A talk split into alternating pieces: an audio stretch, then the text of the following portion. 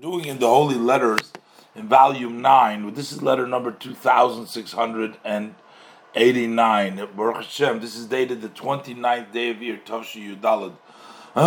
the Rebbe is addressing this to the Rabbi Gaon, the great genius, Avram Yaakov Sheyichye Greenwald, Shalom Avrocha. The Rebbe said it was with pleasantness that I received regards through Reb Leib Shiches Almanov, he sent me regards. I also got your gift, your book, which is called Eshel Avraham. Uh, I guess his name was Avraham. He called his book Eshel Avraham. On the order of Noshim, and may the blessed Hashem succeed you uh, to increase the Torah and uh, to make it powerful, in order to spread and make it uh, power Torah. And the Rebbe says that it's something very uh, wondrous, the idea that even when you're teaching uh, little children that they're going to school, uh, you know, it's little children are considered on one level to be like very, very important because they their mouths are considered to be holy because they don't have any sin. They're still minors, and they use their mouth only for Torah, basically. So that's. But yet, we're talking about the beginning of study. Uh, you study that's the low levels when you're starting to, when you start out, um, and so we still say over there this idea. Um, to increase Torah and to, even with regards to their study.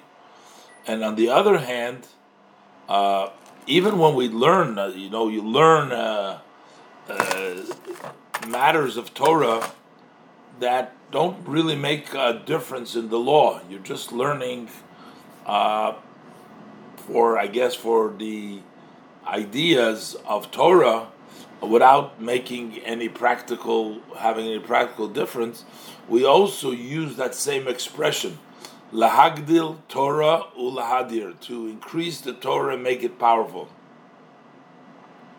Uh, some, in other words, so the very beginning of Torah, and also those items which just add beauty in the learning of Torah, which is the highest level of Torah.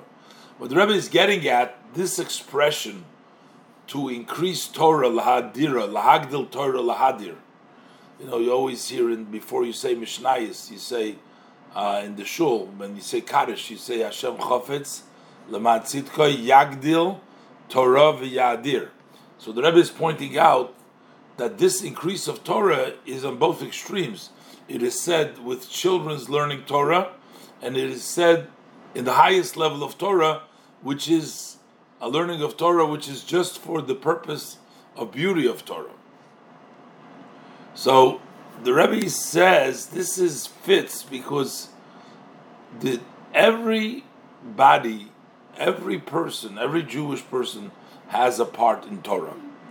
You can't say it seems almost how could you compare the study of a child who's in, in starting out to learn Torah how could you compare that with the Torah study of a, a great uh, scholar?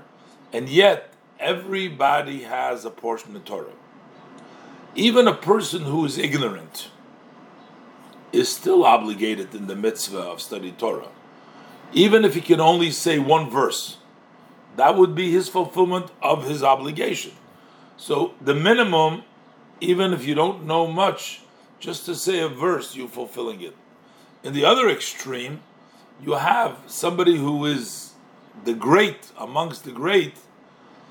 If you don't utilize every second, if even a short moment passes by that you could occupy yourself in Torah and you did not occupy yourself in Torah, that is, uh, the rabbis say something very strong words about this in the Gemara Sanhedrin that so here you have one person can learn one verse and he's studying Torah, and the other one is not allowed to even waste one second and has to be studying Torah. how could there be that extreme? Just like we're saying, a child is increasing in Torah, and a great scholar who's learning just for the beauty of Torah is increasing in Torah. How come? The Rebbe explains what is the point over here is the truth of the matter is that Torah is God's wisdom and it's God's will. God, in His uh, kindness, gave us a gift to us below to be able to study Torah because this is really, in essence, it's a study which is beyond the human capacity. Uh, and if Hashem did not give it, it says even Moshe Rabbeinu, who was learning directly from Hashem, if God did not give it to him as a gift, as the sages tell us, then he would have forgotten it. Uh, Moshe Rabbeinu, while he was on the mountain, so he was on Mount Sinai when he received the Torah, and he was learning the Torah.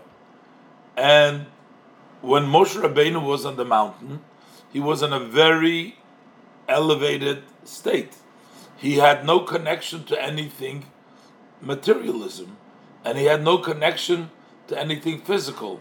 When Moshe Rabbeinu was on the mountain, it says he didn't eat bread and he didn't drink water, lechem for 40 days. That means he was like an angel. In those 40 days that he was on the mountain, he had no connection with physicality. And yet, he would have also forgotten it if Hashem did not give it to him. So, what does that tell us? That tells us that the Torah is the wisdom of Hashem, which is really beyond the human comprehension. We need Hashem gives it to us as a gift in order for us to be able to study it. And uh, therefore, whether you're great or you're small, you're the greatest person or the smallest person, you're basically the same relative to the depth and relative to the holiness and relative to the scope of Torah. We're all equal because we are as equally far from the wisdom of Hashem. The child and the great scholar are equally far from the. Uh, it's sometimes it's explained that relative to infinity, the number one and the number 10,000, 10,000 or 10,000 times 10,000 are equal. Infinity is just as far from the number one as it is afar from 10,000 times 10,000 because it's in a different category. So basically, Hashem's Torah, which is infinite, so basically, the Rebbe is telling him uh, that the Rebbe is blessing him and uh, expressing his appreciation uh, and acknowledging his scholarly level with the books he sent to the Rebbe. And the Rebbe is saying those who are really uh, beautiful. May Hashem succeed you to increase Torah, make it powerful. So the Rebbe says, listen, even though you're a great scholar, or so to speak, uh, yet we're all relative to the wisdom and will of Hashem. We're all like very, very small in against that.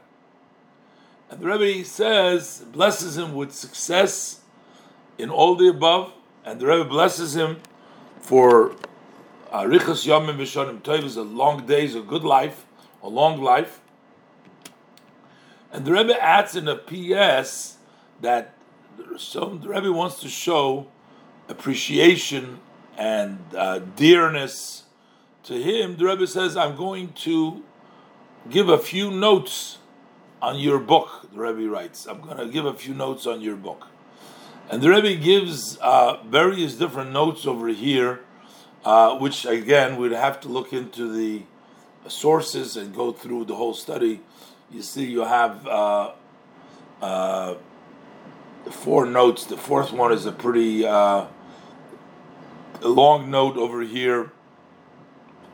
Uh, discusses you know very various different topics in the sefer, and uh, it's beyond the scope of this uh, letters. We need to get back to that and learn that separately.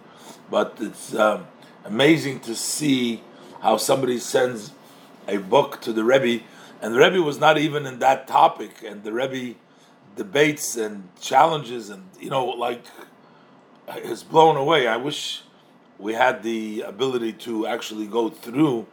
That Uh, would be interesting to see what the comments are. I'm sorry.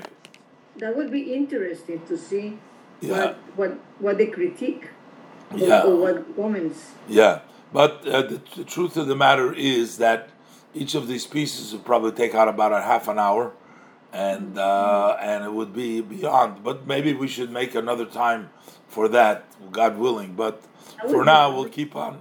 Okay, for now, we'll keep on going in the order. that is